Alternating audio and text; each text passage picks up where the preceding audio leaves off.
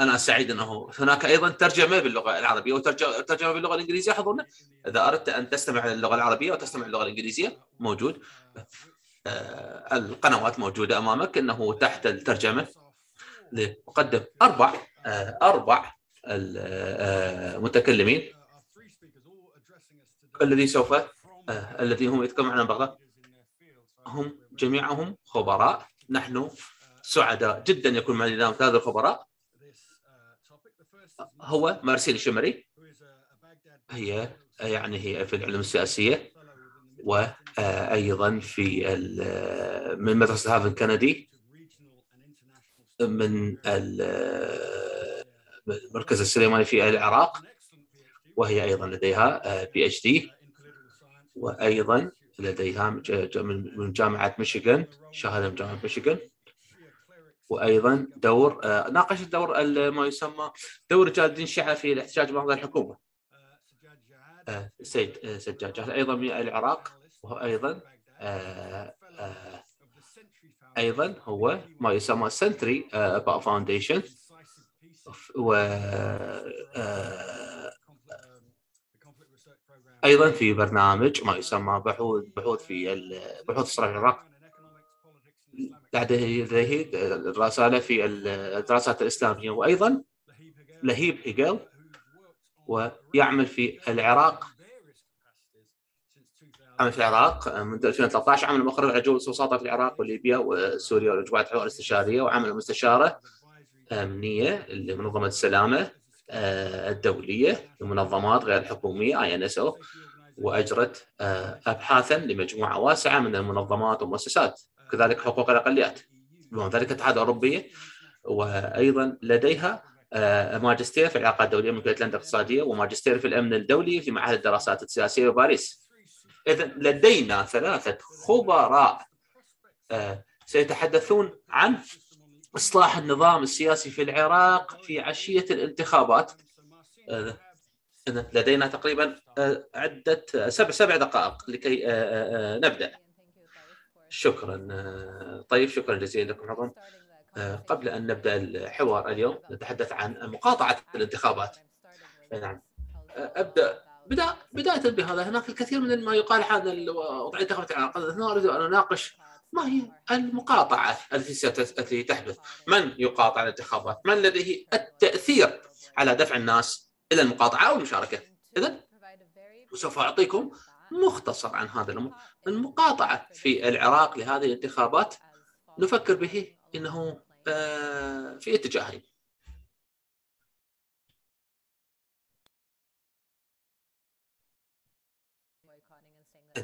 بعض الناس يقاطعون ويقولون لا نريد أن نشارك في الانتخابات و... وأيضا هم يسمون المقاطعة الانتخابية. إن بعض الناس يقولون لا يريدون أن يكونوا جزءا من الانتخابات، الجزء الجديد هو ما يسمى مقاطعة انتخابيه الاحزاب السياسيه وهو ما لا لم نره في العراق في الانتخابات السابقة. وهذا يعني يأتي من لدينا تقريبا تسعة أو أكثر من الأحزاب السياسية الجديدة. عفوا حضورنا آسف ولكن الصوت يتقطع.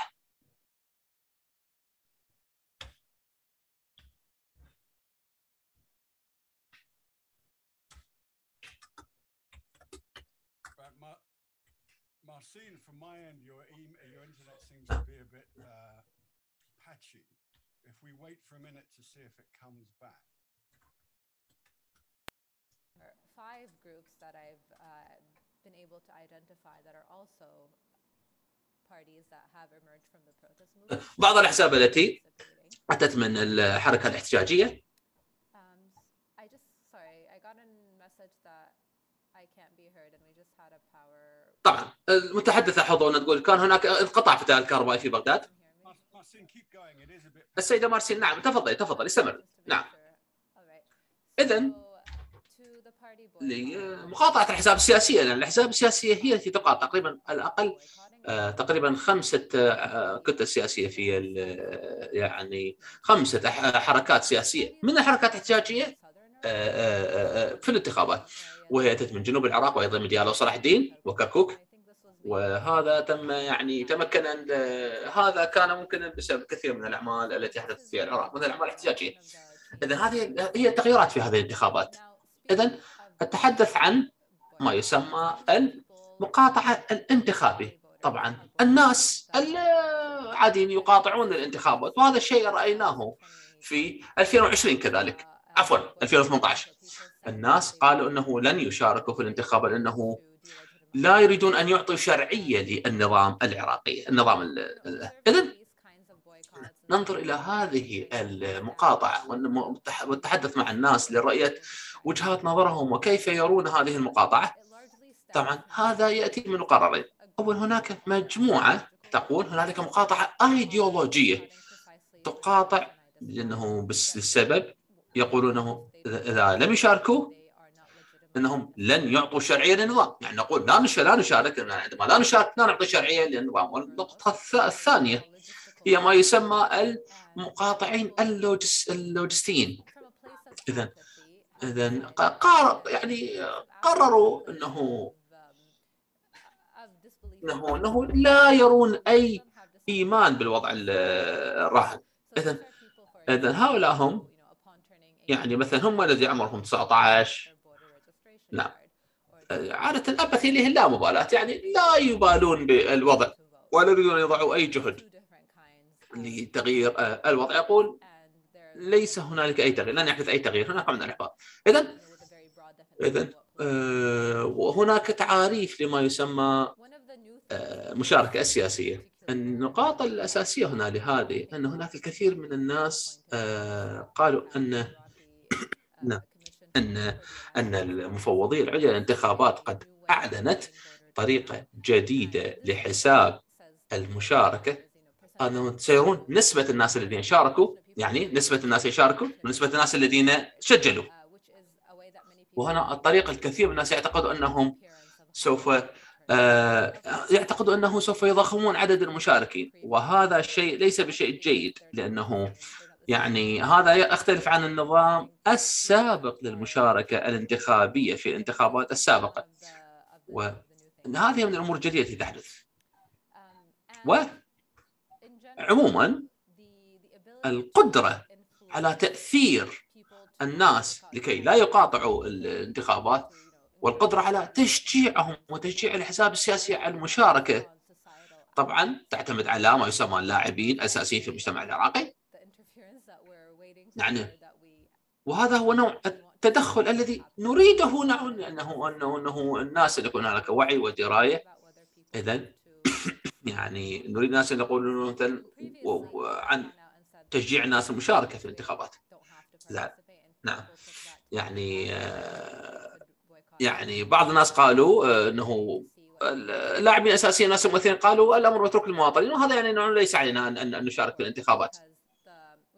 عندما ننظر إلى النطاق الجغرافي على كيفية التفاعل مع الانتخابات في العراق أكثر أكثر المحتجين من المناطق الجنوبية وأكثر المقاطعين من المناطق الجنوبية. نعم. حيث يكون تأثير السيد علي السيستاني هو الأقوى. نعم. ويعني يعني هذا يعني قد يكون هنالك يعني مقاطعة أكثر في في المناطق الجنوبية في العراق واللاعبين الآخرين. الذي ذك الذي تم ذكرهم ولا هو اليونامي. رأينا في أن منظمة اليونامي قد انخرطت في في في في دعم الانتخابات العراقية وقاموا شيء غير مسبوق وهم بمراقبة الانتخابات في يوم الانتخابات. وقالوا انه يريدون أن يساعدوا بأن التاكد من أن هذه الانتخابات عادلة ومنصفة. وهذا ما يريد المحتجون أن يروه. نعم. يعني الناس يريدون أن يعني يقولون المنتخبات عادلة وماذا وإلا لن يشاركوا أو يقاطعوا. إذا يونامي منظمة اليونامي تريد أن تخفف أو تزيل هذه ال... تتصدى هذه المخاوف.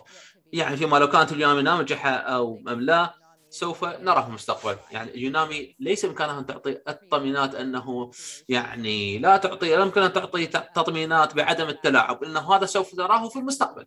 يعني مع الوقت سوف تتضح ال ال ال الأمور. نعم. شفافيه الانتخابات النزاهة. هذا ممكن أن يكون شيء ليس بالجيد بالنسبة لليونامي خصوصا في في عيون المواطن العراقي يعني الشعب العراقي.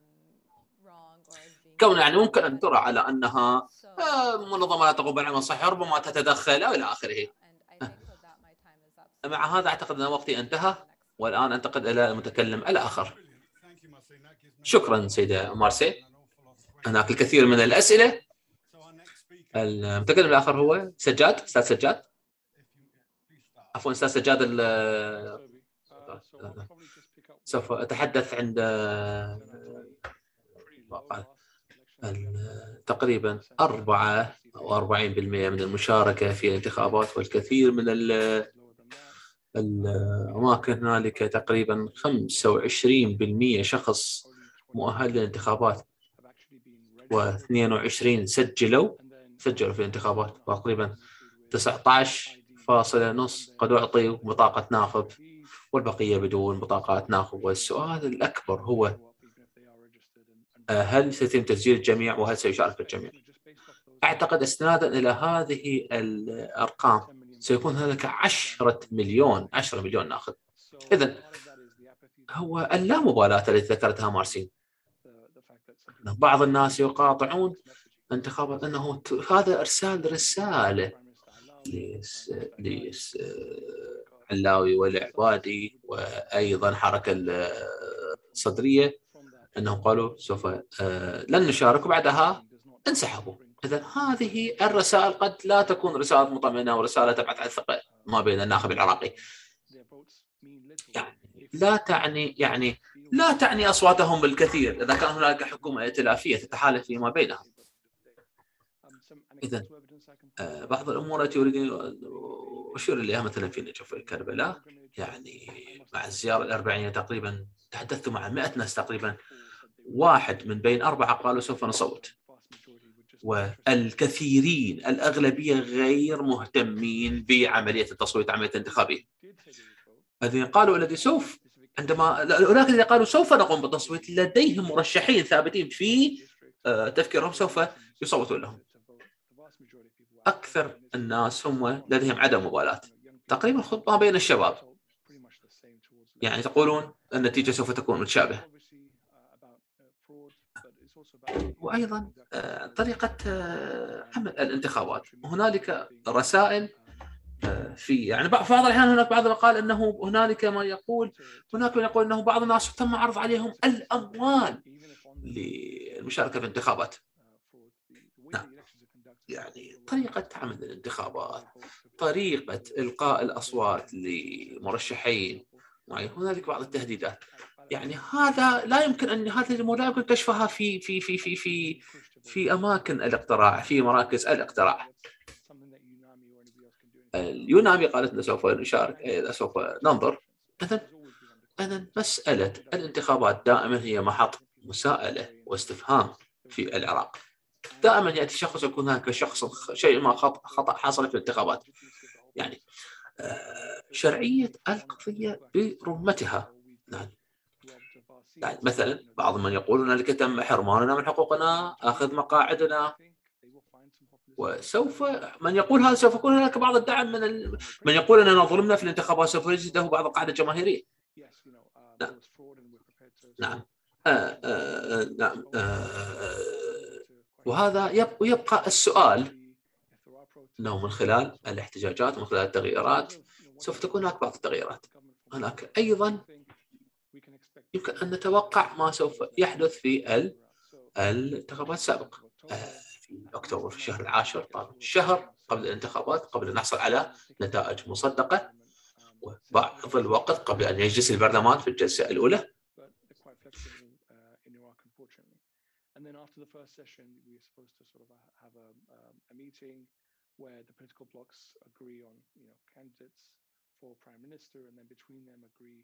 To pick up enough votes, you know, to reach the threshold, um, so 167 seats. And unfortunately, um, this process in, in previous times um, has been sort of very drawn out.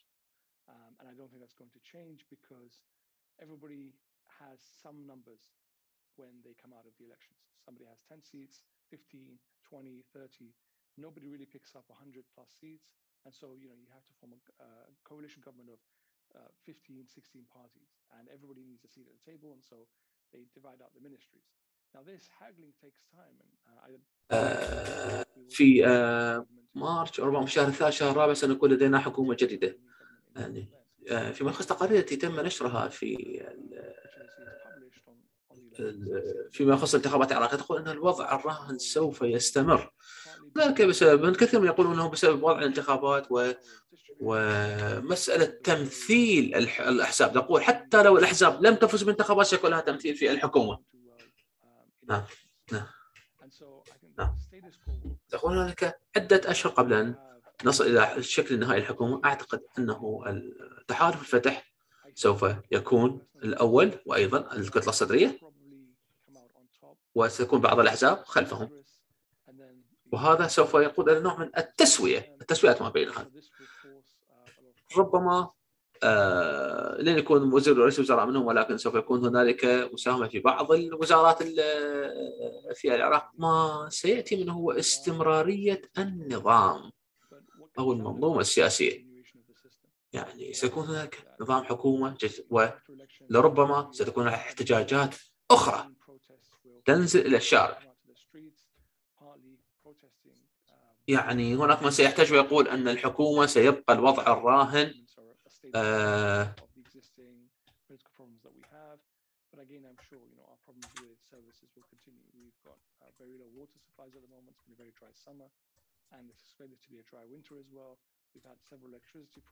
إذن Uh. تقريبا سيكون هناك زيادة في السكان تقريبا 11 مليون عفوا المليون شخص زيادة سنوية في العراق اذا هنالك حاجة إلى الخدمات الأساسية ويعني إذا لم تكن توفير الخدمات هذا سوف يهز الثقة بالحكومة الجديدة وإن كانت حكومة يعني تأتي من من انتخابات نعم. يعني ما رأيناه في ثورة تشرين من الاعتقالات والاختفاء القسري وغيره يعني هذا يسبب الناس لكي يصابوا يعني يشعرون بالغضب وقد ينزلون إلى الشوارع مرة أخرى. أن هذه ربما هذا ان الانتخابات لن تقود أي آه، تغيير. شكرا. شكرا سجاد لهيب آه، آه، أرد أردت أنه آه، نريد أن آه، آه، تتكلموا إذن سوف آه، ال- اللامبالاة هي ما يسمى العنصر الواضح ما بين الناخب ال- العراقي. نريد أن أن نركز على هذه المسألة مسألة اللامبالاة نعم. نعم. إذن تبقى هذه المسألة. ربما آه، مسألة اللامبالاة وعدم المشاركة قد تؤثر على شرعية ال- ال- ال- الحكم. الآن ننتقل إلى لهيب لسبع دقائق لتعطينا آه، ما آه، يعني أفكارها. عفوا حظ آسف مرات الإنترنت يضعف فما أسمع. سوف أحاول أن أتكلم ببطء لكي يتمكن المترجمين يتب- يتبعوني.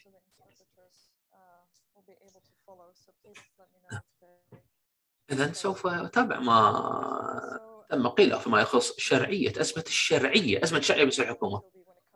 يعني رأينا هنالك انحدار أو تأثر لشرعية الحكومة آه، منذ 2005 وهذا واضح عندما عندما لا نرى هناك كثير من المشاركة الانتخابية. وهذا مرتبط أن الناس لا يشعرون بأن المنظومة السياسية تمثلهم وأن الحكومة غير قادرة على تحسين الخدمات العامة الخدمات الأساسية. وهذا ما حدث في 2019 احتجاجات تشرين إذن مسألة هنا هي ما حدث في 2019 رأينا بعض التغيير في يعني هناك حكومة استقالت وهناك تحدث عن قانون انتخابي جديد. إذا الحوار كان يقوده الأحزاب السياسية. على الرغم من أن بعض الناخبين قالوا أنه هنالك تغييرات إيجابية، يعني مثلا هنالك حاجة إلى إصلاح دستوري، كل هذه الأمور تم وضعها جانبا والتركيز كان عن على القانون الانتخابي. وفي النهاية يعني قانون انتخابي أتى من من البرلمان. نعم. بتأثير من الكتلة الصدرية طبعا. نعم. مثلما رأينا أن من الانتخابات سيكون هناك منظومة سياسية وهنالك أيضا أن نرى أن أن أن حدود الدائرة الانتخابية حتى لو المنظومة الانتخابية الجديدة قد تكون إيجابية يعني تجعل من البرلمانيين قريبين إلى إلى من يمثلهم الناخب العراقي. يعني يعني يعني آه بعض الناس بدأوا يفهمون كيفية الاستفادة من الانتخابات.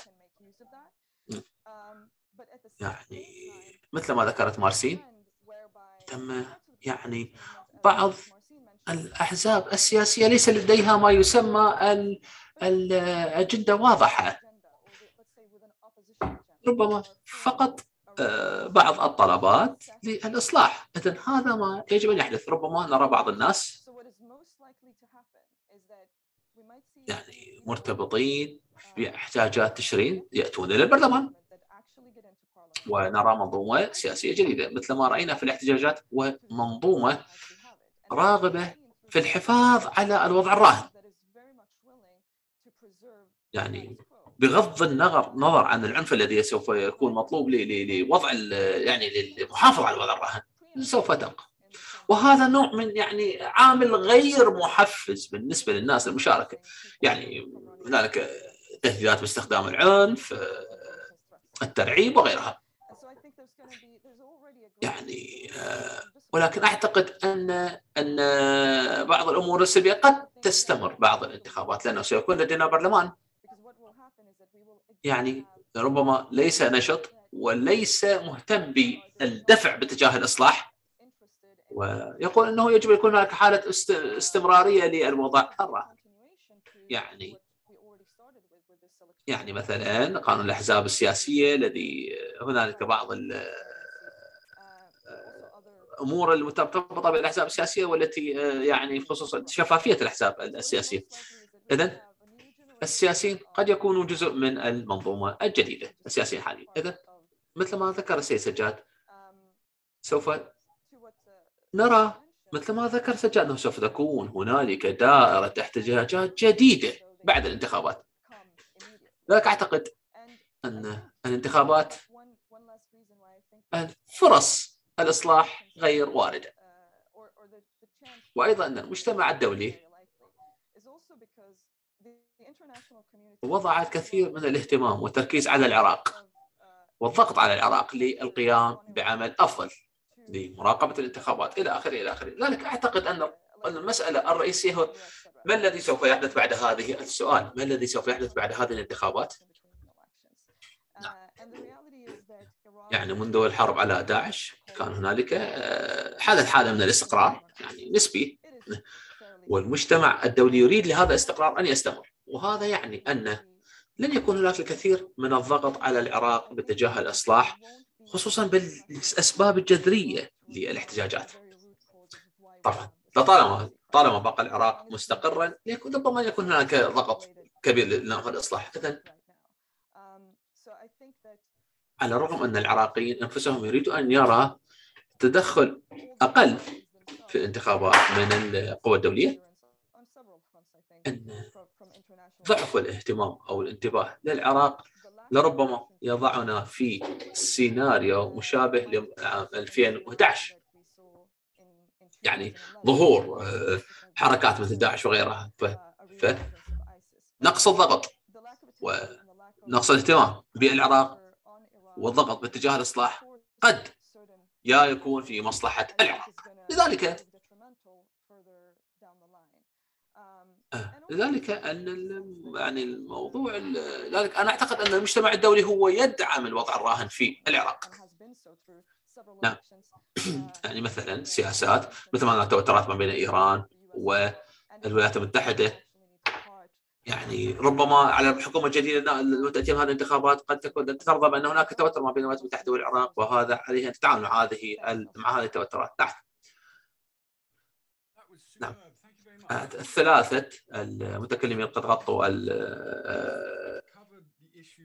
مرسين تحدثت عن الاختلاف مختلف الأسباب مقاطعة الانتخابات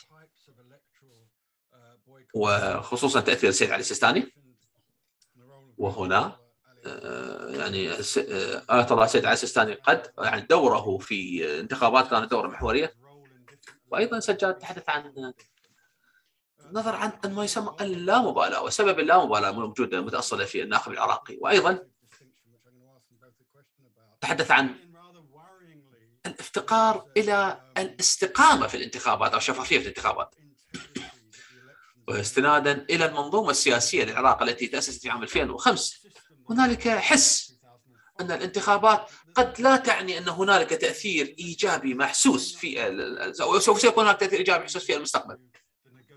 نعم خصوصا وجود النخبة السياسية التي يعني قد اللي هي قد تتأثر شرعيتها بسبب الانتخابات الجديدة. ومرة أخرى ننظر إلى أزمة الشرعية للمنظومة السياسية هناك أيضا عدم الاهتمام بالإصلاح الفعلي وربما الدعم الغير ربما غير متوازن من المجتمع الدولي للدفع بهذا الاتجاه. يعني هناك أيضا أن المجتمع الدولي يعني لم يقم بما هو كافي للدفع باتجاه التغيير في العراق. نعم. نعم شكرا جزيلا. والآن سوف أسأل ثلاثة أسئلة. مارسين أنت تحدثت عن دور السيد علي السيستاني و ودوره الممكن في تشجيع الناس على الانتخابات. في ليس في 2005 ولكن بعد ذلك في 2019 يبدو أنه قال للمش... قال للناخب العراقي الأمر متروك لكم. و آية الله السيستاني نوعا ما أظهر نوع من من من عدم الثقة وعدم الرضا بالمنظومة السياسية. اذا ما هي فرص أن يتدخل السيستاني لتشجيع الناخبين على المشاركة في الانتخابات؟ بالنسبة للسجاد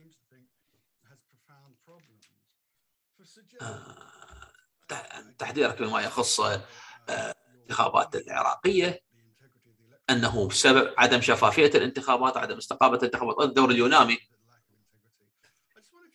أعتقد أن اليونامي تحدث عن مراقبة الانتخابات. إلى أي مدى سوف يكون؟ يعني ينفتح النظام الانتخابي ليتجنب الأخطاء التي حدثت في 2005 وغيرها. نعم. وأيضا سؤال هيجل. السؤال هو لو لو كان يعني لو كنت مكان ما يسمى صناع القرار السياسيين ومثلا مجلس الامنين أو حتى القوى الكبرى مثلا البيت الأبيض ما الذي سوف تذهبين إلى المؤثرين في المجتمع الدولي وما الذي سوف تخبرهم؟ نذهب إلى مارسين تبدأينه. تقريبا. شكرا. دور السيستاني هو لفهم دور السيستاني في الانتخابات ليس فقط نظهر إلى دوره في الانتخابات السابقة ولكن أيضا دوره في المنظور العام للانتخابات. وكيفية تأثيره على المحتجين وغيره. اذا لو رأينا إلى سلوك السيستاني عندما أقول سلوك سيستاني يعني من خلال ما يمثله من يمثله في كربلاء. نظرنا إلى خطاباته وما قاله. يبدو أن المحفز الأول بالنسبة للسيستاني هو مثلا لو لو أردنا أن نقوم بالتغيير لا نقوم بالتغيير على حساب عدم الاستقرار. يعني يجب علينا أن نحترم القانون ونحترم الدستور وهذه هي الرسالة التي وجهها السيد علي السيستاني. لذلك غيروا آه، رئيس الوزراء ودعوا الانتخابات مبكرة. يعني نقول أن تأثير الحوزة وتأثير السيستاني أو المرجعية كان دائما أنهم دائما يدفعون باتجاه الإصلاح وليس باتجاه الثورة أو العنف. لذلك ان السلوك في 2018 قال من ضمن ما قاله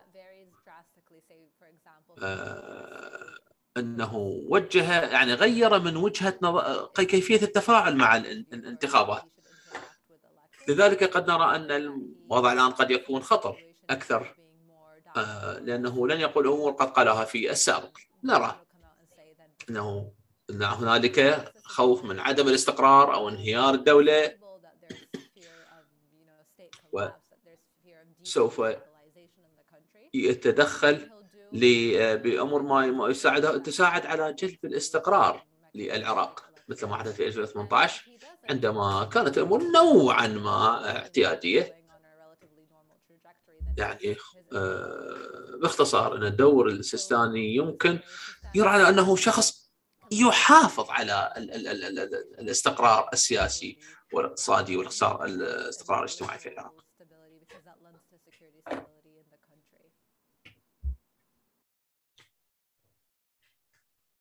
فيما يخص يونامي يعني يونامي لديها أنه يونامي لديها التزام أنه بموجب قرار مجلس الأمن يونامي عليها أن توفر دعم لانتخابات العراق. نعم. وفي نفس الوقت نفسه و يعني ولكن هناك أيضا قلقين لأنه دور اليونامي ليس ليس بالضرورة أنه يدعم يدعم الانتخابات لربما ينظر عليها أنه تدخل. هذا أنه يعني موقف صعب بالنسبة لليونامي حقا. يعني ربما تكون الأمور اسوء لو لو لو لو لو, لو شاركوا في مراقبة الانتخابات. ومساله يعني خصوصا عندما يتعلق الأمر بمسألة شرعية الحكومة العراقية القادمة. لكن أعتقد ان أن الدعم الذي يحتاجه العراق هو أكثر مما يمكن أن تقدمه اليونامي. يعني يعني هل يريدون أن يقوموا بانتخابات نازهه وجديده عليهم ان يتأكدوا من أن ال نظام منظومة سياسية جديدة تتمتع باستقلالية، نظام قضائي جيد، جهاز تنفيذي جيد إلى آخره، وهذه الأمور مهمة جدا. كل هذه يعني الأمور تتأثر بما يسمى الكوتا لنظام المحاصصة بالعراق هو من يؤثر على الانتخابات. يعني آه، ربما يجب أن ينظر عليها أنهم حماة للمنظومة السياسية وليس بالضرورة حماة للمواطن. نعم. إذا فيما يخص في ما يخص ما يخص الانتخابات في 2000 أعتقد أنه في 2018 كان هنالك آه، طبعا محطات انتخابية يعني يجب عندما يكون هنالك بعض الشكوك فيما يخص الانتخابات. السلطة القضائية هي من هي الجهة التي سوف تقول الكلمة الفصل فيما يخص شرعية الانتخابات من عدمها. يعني آه، أعتقد أن الحكومة مسألة شرعية الحكومة عندما يكون هنالك ظهور أو اتجاه آه، كبير من الناس نحو الانتخابات. سمعنا آه، تقارير من من فوضى الانتخابات إنه بعض الناس قد تم الدفع لهم للمشاركه في الانتخابات. يعني الأمر الآن قد يختلف عن ما كان الأمر عليه في عام 2018 ولكن عموما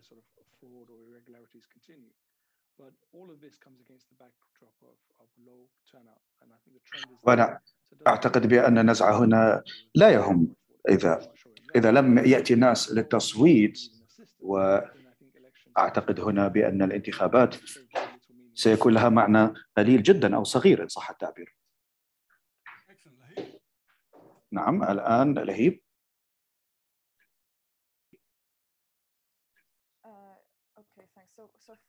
إذا بشكل عام عندما يتعلق الأمر بالمجتمع الدولي فسأطرح مثالا هنا حيث هو مثير للاهتمام وهو مجموعة العمل الاقتصادية عندما نتحدث عن الإصلاح الاقتصادي فقد بدأت مع هذه الحكومة وهي جهد مستمر من خلال آه، آه، المملكة المتحدة وألمانيا وخصوصا وزير المالية سيد علي علاوي لوضع الأمور نصابها تجاه شيء جديد. الحكومة خرجت بالورقة البيضاء وهذه قد لا تكون أفضل حل لكن هنالك مؤشرات محددة تبين بأن هنالك نية من الحكومة للاتجاه بطريق جديد عندما يتعلق الأمر بالإصلاح الاقتصادي لكن هذا بالتأكيد هذا يعني تخطيط على الأمد البعيد وبالنسبة للمجتمع الدولي يجب أن يشرف على هذا الأمر أو يراقب هذا الأمر ويقدم له الدعم.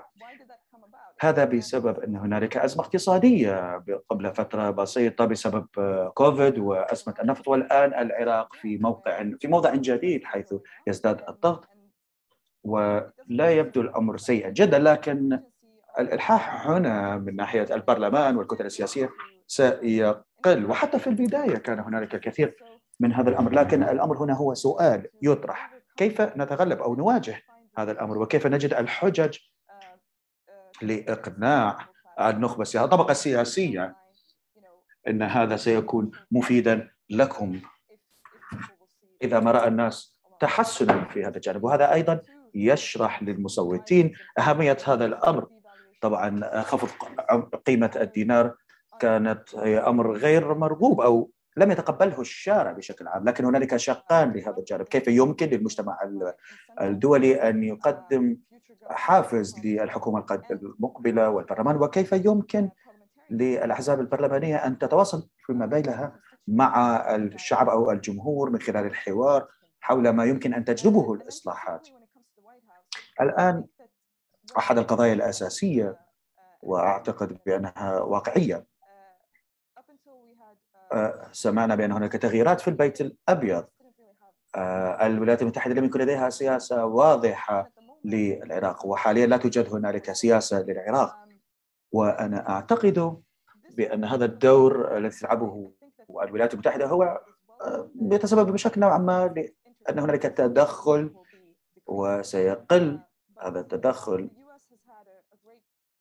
لكن كان للولايات المتحدة جزءا كبيرا في النظام الموجود حاليا الأحزاب والمجموعات الموجودة أيضا الكراد أيضا من جانب والسنة وبعض العلاقات مع الأحزاب الشيعية هذا يجب أن يحفظ بطريقة بناءة يجب أن لا يترك أو يهمل أو ينظر إليه من خلال عدسة كيفية الاستمرار أو من نظرة كيفية الاستمرار بالعمل في العراق.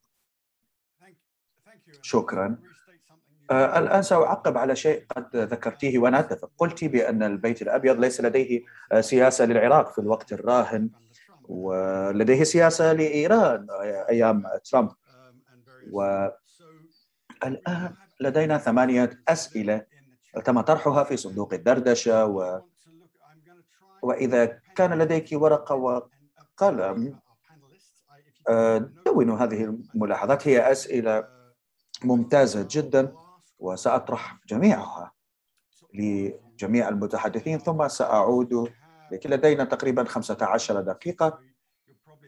فأعتقد بأن لديك خمسة دقائق لكل سؤال. اختاري الذي ترغبين بإجابته. وإذا شعرت بأن هنالك سؤال مهم لم يتم معالجته فسأعرج عليه لاحقا. السؤال الأول هو عن دور الحزب الشيوعي العراقي. حسب أفهم الآن الوقف بالنسبة لهم هو المقاطعة. هم لاعب أساسي مع الصدريين في الانتخابات السابقة. فماذا الذي ستعتقدون أنه سيحصل إذا ما استمروا بالمقاطعة؟ أو كيف سيؤثر ذلك على تأثيرهم بالمجتمع؟ سؤال ممتاز آخر هو النظام الانتخابي العراقي الجديد وفي نظام نقل الأصوات ونأمل بأن ذلك سينتج إلى برلمان مستجيب أكثر لأن أعضاء البرلمان سيتم انتخابهم مباشرة من خلال الموقع الجغرافي فهل سيبقى البرلمان مهيمنا عليه من قبل الأحزاب؟ ولا يؤدي دوره في مراقبة الحكومة؟ هذا هو السؤال الثاني. كيف سيؤثر النظام الانتخابي الجديد على البرلمان؟ والثالث هو سؤال أيضا مهم. ما الذي تعتقدون برأيكم ستكون هي نتيجة الانتخابات للرئاسات الثلاث؟ الرئيس الجمهورية ورئيس البرلمان ورئيس الوزراء هل سيتغيرون بعد تشكيل الحكومة الجديدة؟ وإذا ما وددنا أن نفكر مثلا ونرى أين هي الرئاسات الثلاثات الرئاسات الثلاث عفوا. والسؤال الرابع هو عن سلسلة من المفاوضات ما بين سائرون وكي دي بي وتحالف نصر وحكمة. أعتقد بأن هذا السؤال يسأل هل ستكون هنالك أو يكون هنالك ميزان للقوى جديد بعد هذه الانتخابات؟ هل ستكون هنالك تحالفات أو ائتلافات جديدة عندما نتجه باتجاه عملية تشكيل الحكومة بين الفائزين والخاسرين بعد العملية الانتخابية؟ فما هي النتيجة لهذه الانتخابات ستكون بالنسبة لموازين القوى أو لميزان القوة. وكيف سيتأثر ذلك بأي مفاوضات أو تحالفات قد تعقد لاحقا؟ طرح شخص ما سؤال ممتاز أيضا وهو هل يمكن أن تعلقوا على المنصة الخاصة التي تستخدمها الأحزاب والتحالفات؟ هل تعتقدون بأنها هي مجرد سياسات آه، تكنوقراطية أم أن حركة تشرين طرحت قضية الإصلاح بشكل مركزي وبشكل أوسع. أنا أعتقد بأنكم قد ذكرتم في تعليقكم الأولي بأن هنالك سيكون نسب مشاركة قليلة ومارسيل أيضا قد ذكر ذلك. ستكون النسب منخفضة في الجنوب وستكون هنالك مقاطعة فعالة. الناس يسألون بالأخص من ناحية تحليلية. أين تعتقدون برأيكم أن المصوتين باختلافهم بالمواقع ستكون هي الأقل؟ أين ستكون هي أقل نسب التصويت أو المشاركة؟ والسؤال السابع يذهب إلى السيد سجاد. آه، مع الانتخابات وواقع الحال الموجود آه، آه، هنالك الأحزاب المهيمنة أو المسيطرة. مسيطرة ومهيمنة لدرجة بأنهم أنا سأضيف أيضا بأن لديهم العنف الكافي المرتبط بذلك أيضا الذي أثر على حركة التشرين. ف هل يمكن تقديم انتخابات آمنة أو سالمة دون هذه الأحزاب المهيمنة؟ والسؤال الأخير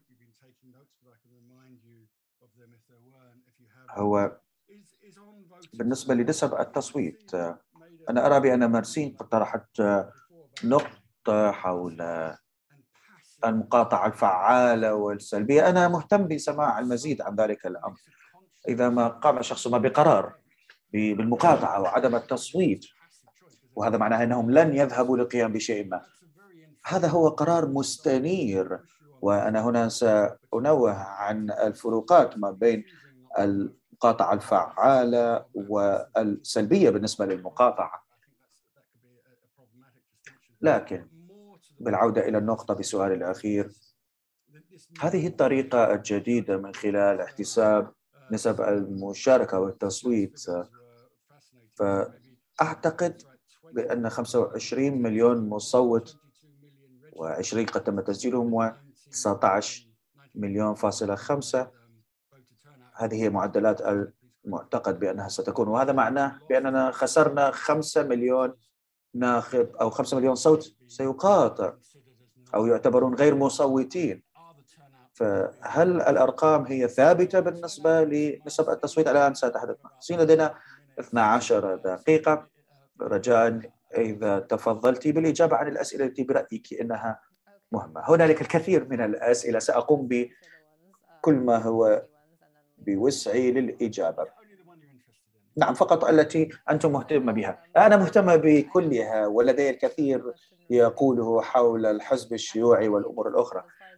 حسب ما أتذكر بأن قائد الحزب الشيوعي قد كتب مقالة للألأسئلة لماذا اختار هو خيار المقاطعة. فهم قد قرروا المقاطعة في هذه الانتخابات لكن بصراحة الطريقة التي أعتقد بأن الحزب الشيوعي عام 2018 قد عمل كحزب يخدم الناس الذين هم ضد المؤسسة وكان هذا هو خيار. والصدريون قد استغلوا هذا الأمر وأصبحوا جزءا من الحركة بشكل عام ولم يحصلوا على عدد من المقاعد. حصلوا على مقعدان على مقعدين فقط ولم يستطيعوا جل الكثير من الصوت. ولدينا كثير من الخيارات المتاحة لما يسمى بضد المؤسسة أو الأحزاب ضد المؤسسات الحزبية وهي تنبثق من حركة المظاهرات أو من حركة التشريد وهذا يبين بأن هنالك تغيير في النظام السياسي في العراق لكن ليس هو من النوع التغيير الجذري الذي يبتغيه الناس. ومن خلال هذا التغيير أنا أقصد بأن بداية أننا انتقلنا من عدد قليل جدا من الخيارات المتاحة أمام الناس الذين تظاهروا إلى هذا المجموعة الجديدة من الأحزاب وأيضا هنالك إجراءات للمنافسة وكثير من الضغط وهو ليس مناسب للجميع لكن هذا يبين وجود تغيير في النظام أو المنظومة. والنقطة الأخرى التي تحدث عنها سجاد أو لمح إليها بأن الحكومة نعم تهتم والسياسيون يهتمون بأمر الشرعية. وهذه الحوارات والنقاشات عبر الإنترنت حول العتبة الانتخابية القانونية إذا كانت هي فعلا موجودة وهنالك نقطة أو مرحلة تعتبر فيها الانتخابات غير شرعية لأنه عدد المشاركين أو نسبة التصويت منخفضة جدا. لكن ليس هذه هي النقطة. النقطة الأساسية هنا هي أنهم يقلقون إذا كان هنالك عدد كبير من السكان لم يشارك فهم سينظرون بأمر الشرعية.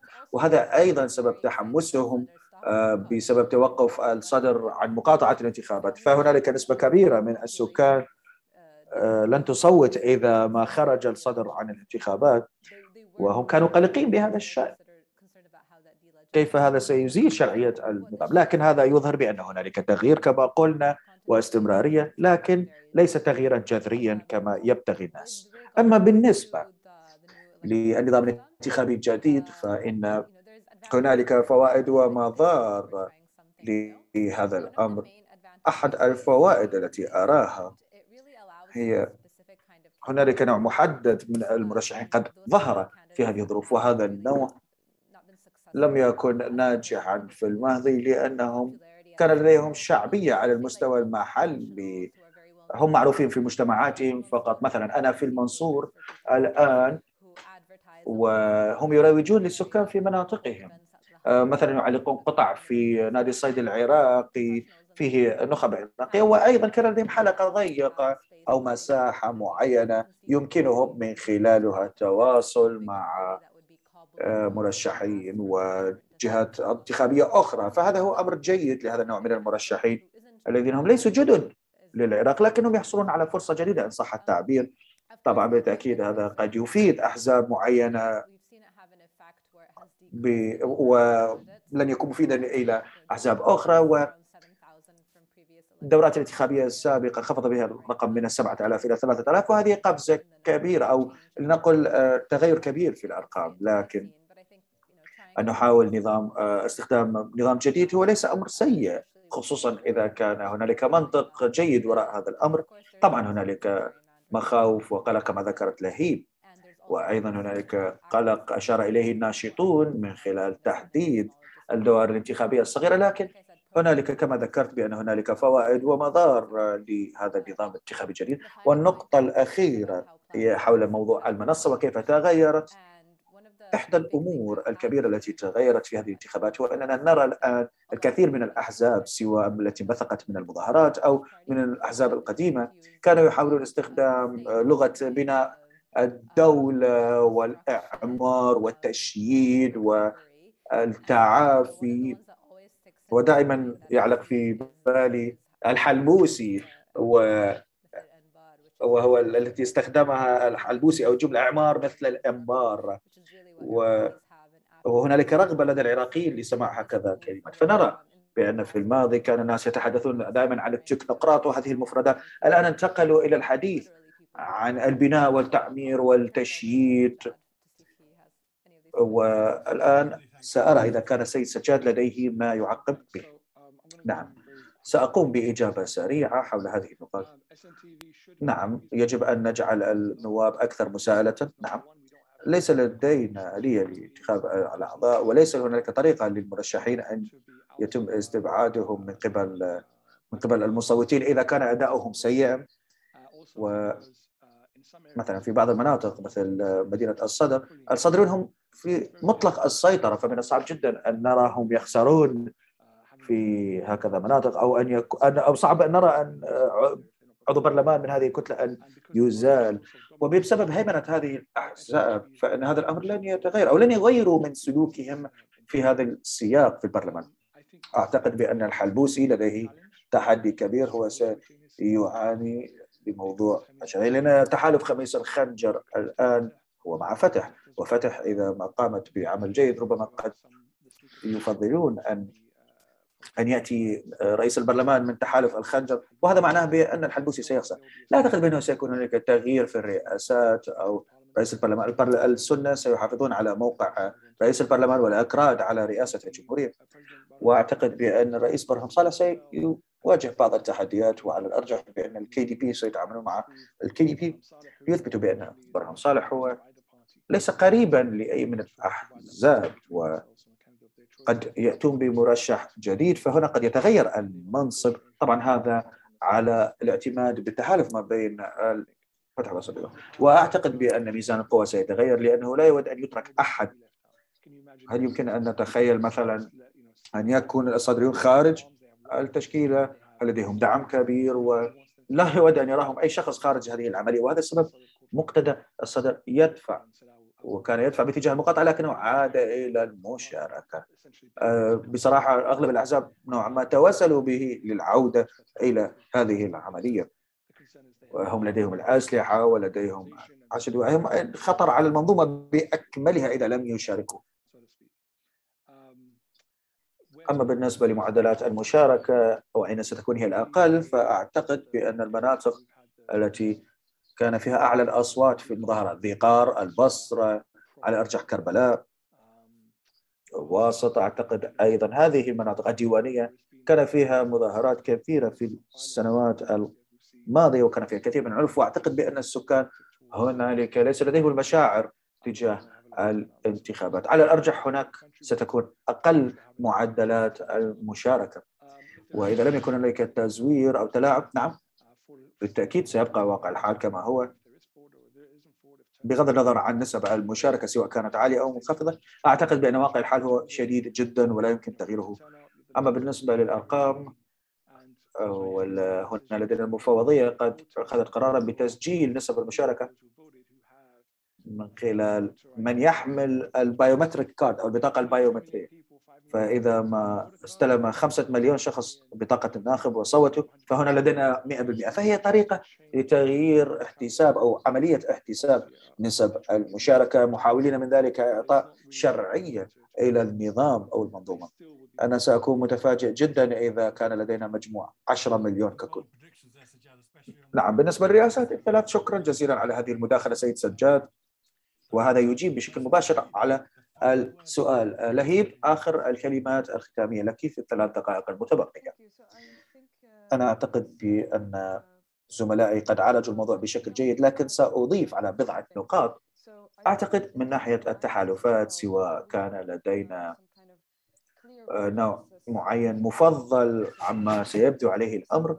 يبدو الأمر مشابها للانتخابات السابقة فيجب أن نتذكر دائما في نهاية المطاف في الانتخابات السابقة كان لدينا تشكيل الحكومة وقد اشتمل ذلك على الجميع.